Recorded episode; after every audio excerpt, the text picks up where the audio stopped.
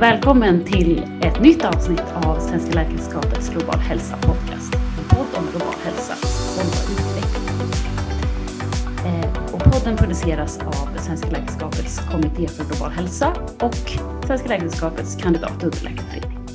Och mitt namn är Sara och jag är ordförande i SLS-KUF. Och mitt namn är Helena Hildenvall och jag är läkare och doktorand i infektionssjukdomar vid Umeå universitetssjukhus och medlem i Svenska Läkaresällskapets kommitté för global hälsa. Och nu har vi åter med oss våra gäster från föregående avsnitt, Sahar Nejad och Helena Hildenvall. Och vi kommer fortsätta prata om global barnhälsa. Och vill ni veta lite mer om bakgrunden till varför Sahar och Helena började jobba inom global barnhälsa så får ni lyssna på vårt förra avsnitt. Men varmt välkomna igen. Ja, och vi diskuterade lite i förra avsnittet om de största fokusområdena idag och inom just global barnhälsa. Och jag vet att det nämndes just hur livsstilsförändringar hade skett ändå. Så jag vill ändå ställa frågan lite att för i den vuxna världen eller hos vuxna befolkningen så vet vi om att de dominerade sjukdomarna i många delar av världen är just icke-infektiösa sjukdomar. Och har ni uppmärksammat att den här gruppen av sjukdomar även ökar generellt globalt hos barn? Det här, vill du börja? Ja, alltså tittar man på statistiken så minskar ju infektiösa sjukdomar har ju minskat ganska drastiskt de senaste åren och det är ju mycket på grund av att man har kunnat bygga ut vaccinationspreventiva programmen tack vare till exempel Gavi som har stött som stödjer fattiga länder till att introducera vaccin som rekommenderas av WHO. Så att och då är det klart att neonatala orsaker och även kroniska sjukdomar har liksom ökat i andel som orsak till barns ohälsa. Men trots det så utgör infektiösa sjukdomar och särskilt lunginflammation och diarré en stor del av barn som fortfarande dör i världen och särskilt pneumokockvaccinet är ju ett relativt nytt vaccin som fortfarande är väldigt dyrt och ouppnåbart för många länder och särskilt handlar det då om medelinkomstländer som inte längre får stöd av Gavi som tidigare fick stöd av Gavi men sen inte får stöd av Gavi när de blir medelinkomstländer och då har de inte råd och köpa in pneumokockvaccin till exempel. Men så att det minskar som infektiösa sjukdomar minskar som liksom, orsak till ohälsa, men det är fortfarande väldigt mycket kvar att göra där. Ja, och du pratade ju lite om det här Helena tidigare. Vill du fortsätta lite på den tanken? Mm. Ja, men gärna. Det är ju det är ju precis, jag håller med här, att det är såklart att det är liksom infektionssjukdomarna, de minskar, men det är ju fortfarande alldeles på tok för mycket infektionssjukdomar som dödar barn i världen. Men visst är det så att det liksom parallellt blir mer kroniska och icke-infektiösa problem, och då inte minst har vi ju den här kampen med liksom övernutrition eller malnutrition blir ju liksom, det är dålig mat liksom. Och det där är ju verkligen någonting som accelererar snabbt och som vi, på tal om det som vi pratade om i tidigare avsnitt, det här med vad definitionen på global hälsa. Alltså, och det här är ju verkligen ett problem som drabbar i alla länder, men mer i låg- och medelinkomstländer än i höginkomstländer får man väl. Alltså det går snabbare där. Så det är övernutrition och då med miljöförändringar så finns det också ökad problem med luftvägssjukdomar. Astma till exempel ökar ju. Så att ja, återigen, liksom, det gäller på något vis att hålla flera tankar i huvudet samtidigt. Och sen vill jag ju också, bara nämna här att liksom, när man pratar om låginkomstländer så har man ju faktiskt ganska dålig koll på kroniska sjukdomar. Det har man liksom inte diagnostiserat riktigt. Så att där finns det också en del mer att göra, helt enkelt.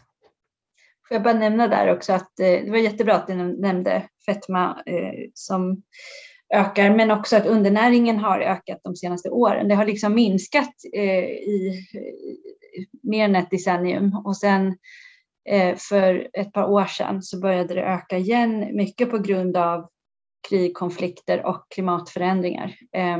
Och nu covid-19-pandemin. Så att det är ju väldigt tråkigt. Och nu Ukraina-kriget som ju också kommer, alltså enligt prognoserna kommer det kunna leda till en enorm svältkatastrof. Liksom. Så att allt hänger ihop på något vis. Jag vill också bara komplettera med psykisk ohälsa, som ju också är ett område som faktiskt inte har, eller har fått väldigt, väldigt lite uppmärksamhet i låg- och medelinkomstländer också. Och det börjar man ju också uppmärksamma mer. Så att man får större kunskap om det och hur utbrett det egentligen är och så vidare. Men det är ju helt klart ett problem som drabbar barn och framförallt då ungdomar. Ja, men jätteviktigt att du lyfter det också. Och jag vet att vi har några kollegor inom Svenska Läkaresällskapet som är mer aktiva nu just inom global psykisk hälsa-projektet. Så vi ska försöka att följa upp med det inom vår podd här. Men ni nämner så många olika viktiga aspekter, och just det här att allting på ett eller annat sätt hänger ihop. Jag skulle vilja följa upp lite just med klimatpåverkan och miljöns påverkan på barns hälsa, just med tanke på att det även kommer påverka hela vår framtid. Vi skulle ändå vilja ta fasta på ifall ni kan se några punkter där vi som läkare kan samarbeta för barns hälsa inom de här frågorna. Eller om ni har några goda exempel över vad som redan görs. Är det någon av er som vill börja prata där?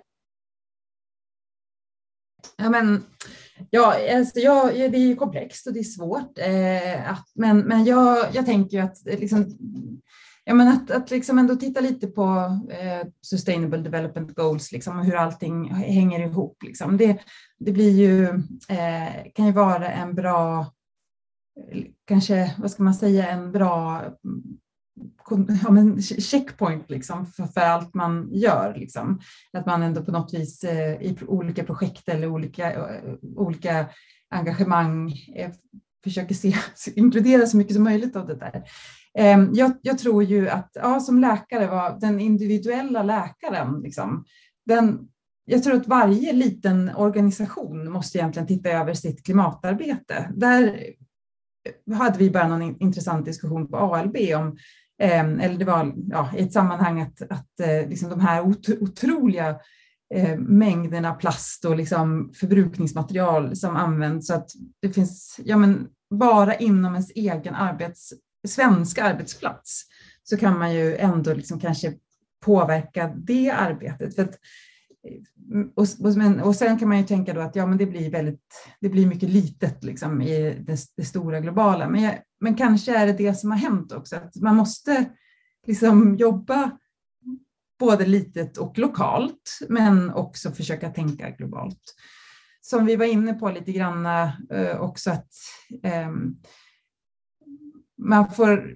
man får väl liksom eller att man behöver, det här med att hålla flera tankar i huvudet, att det gäller ju även här då liksom, att nu, för nu har det ju varit så mycket kriser här de senaste åren, och då när man har liksom en pandemi så slutar man liksom tänka på klimatet, och sen så kommer ett krig, en invasion, och då slutar man tänka på klimatet.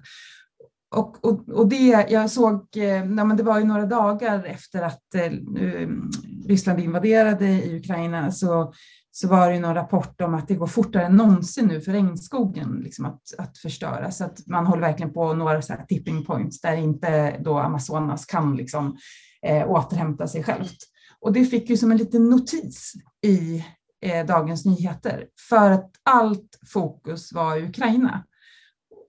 Och den där grejen tänker jag är, ja men det kan väl ändå alla så här försöka tänka på, att man försöker på något vis, ja men hålla diskussionen levande. Klimat, alltså vi är inte klara med klimatet liksom. Vi måste bara fortsätta tänka på det, även fast det händer andra jobbiga grejer liksom. Och både lokalt och globalt. Sen så har jag absolut inga quick fixes att komma med. Men det är ju fint att det, och bra att det finns många unga som engagerar sig i detta också. Sahar, säg något klokt. Ja, jag kan säga något. Jag tycker det här är ju en politisk fråga förstås. Och det här är ju, det är klart att liksom barnläkare har ju inte makt att påverka liksom bensinskatt och andra saker. Men jag tror att vi har en skyldighet att i varje andetag när vi pratar om barns hälsa att vi nämner hur klimatförändringar påverkar dem. För tidigare tittar vi bara på mortalitet eller på överlevnad. Men att vi har med den här faktorn påverkan och utsläpp. Och det, jag har med det i mina föreläsningar när jag pratar om barns hälsa. Och till hjälp så har jag den här kommissionen, Lancet-kommissionen, The Future of World's Children, som kom ut 2020, där Stefan Pettersson också var medförfattare, och där man tog fram ett index där man vägde liksom samman mortalitet med länders koldioxidutsläpp, och där helt plötsligt Sverige hamnar väldigt på en ganska dålig plats, på en ganska långt bak där, när man då tar hänsyn till koldioxidutsläpp också. Och att vi måste ändra synsättet på hur bra vi är på barns hälsa och få med det här med olika mått. Det behöver inte vara koldioxidutsläpp, men på olika sätt bli bättre på att mäta hur vi påverkar klimatet och ta med det i beräkningar av hur bra vi är på barns hälsa. Och det är ju någonting, det är fascinerande det här med att vi inte kan se stora långsamma förändringar. Det är ändå väldigt många, även i vårt eget land, där man har tillgång till alla möjliga nyhetskanaler och information, så finns det ju ganska stor del av befolkningen som fortfarande behöver övertygas vad gäller att det sker klimatförändringar. Och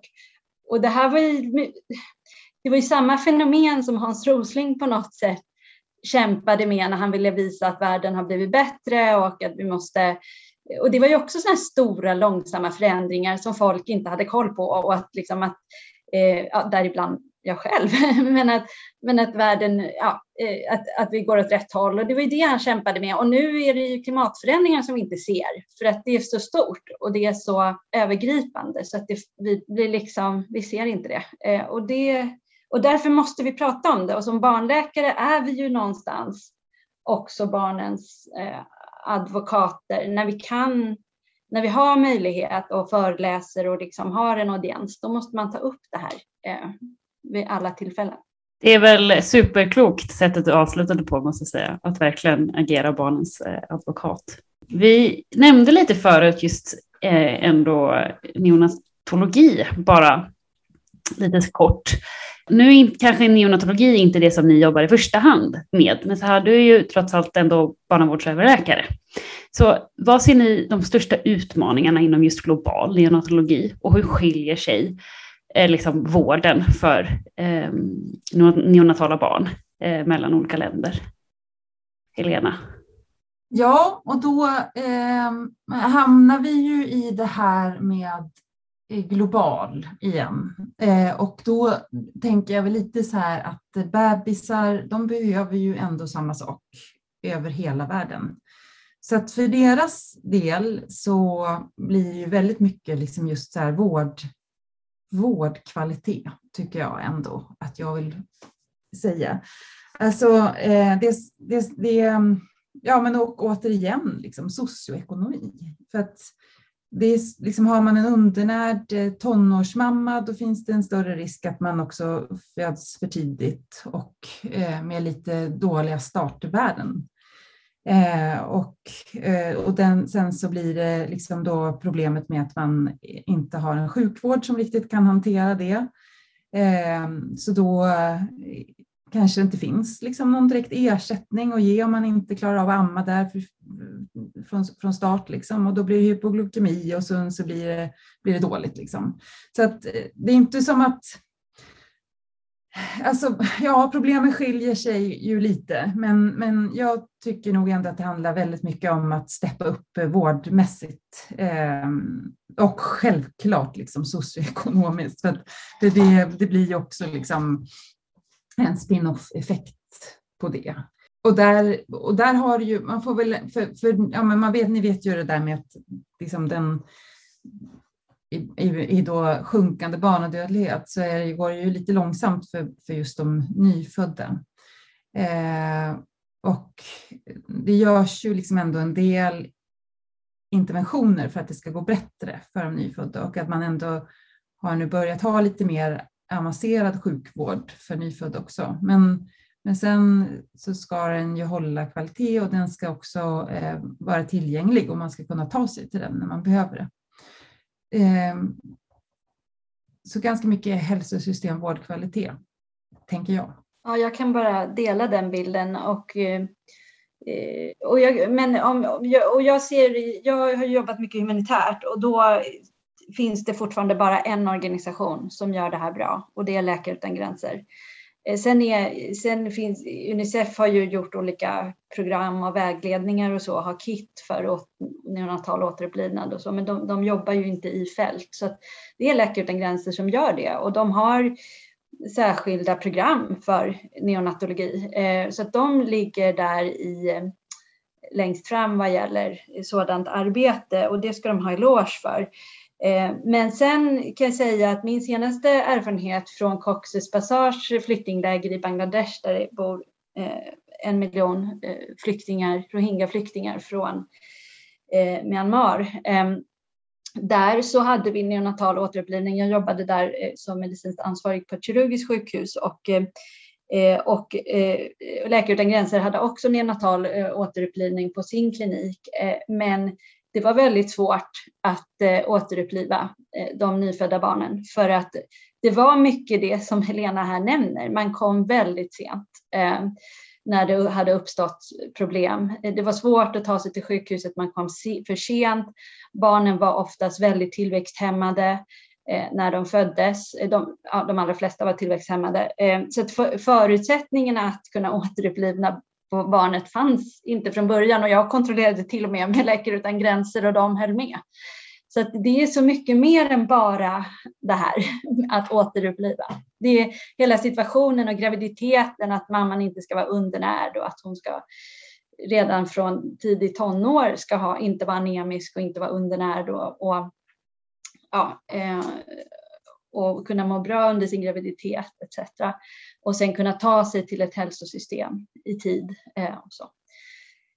Så det är komplext och det finns jättemycket kvar att göra och som sagt i mina ögon är det bara en organisation som ändå har satsat på det här hittills bland de humanitära organisationerna och det är Läkare utan gränser. Så vi får se, jag hoppas att fler organisationer ger sig in i detta. Tack för de perspektiven också så här, jätteviktigt att nämna. Och just den här kopplingen mellan mödravårdshälsa och barnens hälsa. Som ju såklart måste lyftas gemensamt, men som jag upplever inte alltid gör det fortsatt än idag. Helena, ville du säga någonting? Det ser ut att vara... Vill du lägga till någonting? Ja, jag tänkte göra reklam för min egen organisation bara i relation till det här, men kanske inte just, för vi har ju varit med och grundat den här organisationen som heter Pediatric Health Initiative, som är en ny och liten organisation så här långt, men där vi har just en grupp som jobbar med neonatologi och som har tillsammans med Mohin Bili i Tanzania startat ett träningsprogram för då neonatalsjuksköterskor, men nu också bidrar till fortbildningen i neonatologi för barnläkare. Så att Och jag tänker att det här är liksom någonting som förhoppningsvis också kan bidra till liksom i långa loppet då, till lite bättre nyföddhetshälsa. Och det är också ett exempel på att ett fint liksom samarbete mellan låg- och höginkomstland som jag tror ju ganska mycket på det, just för att liksom skapa så här professionella nätverk och kunna liksom lära sig av varandra. Jag är ganska tilltalad av den möjligheten. Sen är det nytt, så vi får se hur det blir. Men so far känns det väldigt uppskattat och spännande. Ja, jätteviktigt initiativ och väldigt spännande att få följa och se hur det kan utvecklas. Och det är även aspekter som vi nämnt i vår globala hälsa på tidigare, bland annat med Decolonized Global Health och hur vi kan öka samarbeten där vi verkligen ser till att alla parter utvecklas och långsiktigt får ut någonting av det, att det gynnar både kollegor och patienter på lång sikt. Så att, väldigt glad att ni båda har lyft upp perspektiven här i dagens avsnitt också. Men med det så börjar vår tid rinna ut och vi skulle vilja höra ifall ni har några tips till våra lyssnare som kanske är intresserade av att lära sig mer om global barnhälsa. Om vi börjar med Sahar, har du något tips på, kan vara vad som helst, utbildning eller material sådär? Alltså jag har inget specifikt tips, jag tycker bara att man ska vara samhällsintresserad och läsa annat än medicinsk litteratur. Jag tror att det är det tipset jag vill ge. Och det finns massor med olika bra författare. Att man läser historia, man läser samhällskunskapsämnen trots att man är läkare. Och jag tror att man behöver ha ett brett intresse och ett internationellt intresse. Det är mitt största tips. Tack för det. Ja, vi måste se till att läsa någonting annat utanför våra studier helt enkelt. Det låter klokt. Helena, har du något du vill tillägga på tips till våra lyssnare? I tillägg till att läsa brett då, så man kan ju också i sin läsning inkludera såklart liksom rapporter från de här stora organisationerna som ändå jobbar globalt och som WHO och UNICEF och sådär. Så för att det kommer ju en del liksom spännande rapporter, inte minst den här som Sahar nämnde tidigare. Men sen tycker väl jag att jag har ju lärt mig mest av mötena då med personer som har i min position fast i andra settings. Liksom. Och det behöver ju inte vara... Man behöver ju inte alltid heller träffas fysiskt, utan det kan ju finnas andra forum liksom för att man ändå ska kunna utbyta åsikter och diskutera de här frågorna. Men att exponeras för människor från olika kontexter, det tycker jag är roligt och spännande och utvecklande. Ja, men jag håller med Helena, jag vill bara lägga till att det är inte alltid så lätt att få i det här systemet som vi då studerar i och sen arbetar i att liksom få möjlighet att jobba i andra länder och så. Så jag tror att ibland behöver man följa sitt hjärta och ibland behöver man ta risker med sitt jobb. Men det är någonstans så behöver... Ja, och jag tror att det är lättare att göra ju yngre man är. Alltså när jag gjorde min AT-tjänst så kände jag då kan jag åka ut med Läkare utan gränser. Men ju äldre man är och ju mer specialiserad man blir, desto svårare är det att ta ledigt från jobbet och sen förvänta sig att jobbet ska ta tillbaka en. Så att jag tänker att man ska passa på när man är mer utbytbar att faktiskt skaffa sig de här erfarenheterna. Och också ska man inte glömma att man kan ju liksom jobba med... Alltså man kan verkligen jobba med världens hälsa i Sverige också. Och det finns ju många kollegor som kommer från andra ställen och ska då försöka etablera sig yrkesmässigt i Sverige, som man också kan ha ett väldigt spännande utbyte med. Så det är väl också ett tips liksom. Absolut, och glöm inte att global hälsa även finns i Sverige. Så att det finns, man kan engagera sig i flyktingmottagande och väldigt mycket.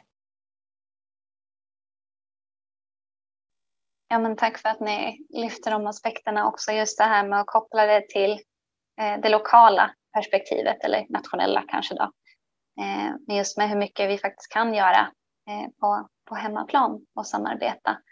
Och verkligen jätteroligt att få prata med er båda idag. Med all er otroliga erfarenhet som ni har med er. Och med det så vill vi avsluta det här andra avsnittet. Där vi har pratat om global barnhälsa. Bland annat genom hållbar utveckling. Nämnt klimatförändringar. Kriget i Ukraina kommit upp. Socioekonomiska faktorer och mycket mer. Så verkligen stort tack till er båda för att ni tog er tiden och delade med er av er erfarenhet. Ni har tipsat om några artiklar här i dagens avsnitt och vi kommer att länka dem i samband med att vi delar avsnittet, tänker jag. Vi vill bland annat passa på att tipsa om en artikel som vi nämnde i introduktionen till första avsnittet och ja, länkar kommer som sagt finnas tillsammans med podden. Jag hoppas att ni lyssnar vidare på våra kommande avsnitt i Svenska Läkaresällskapets Global Hälsa Podcast. Håll koll på vår hemsida och Spotify för nästa avsnitt. Stort tack till er alla. Tack.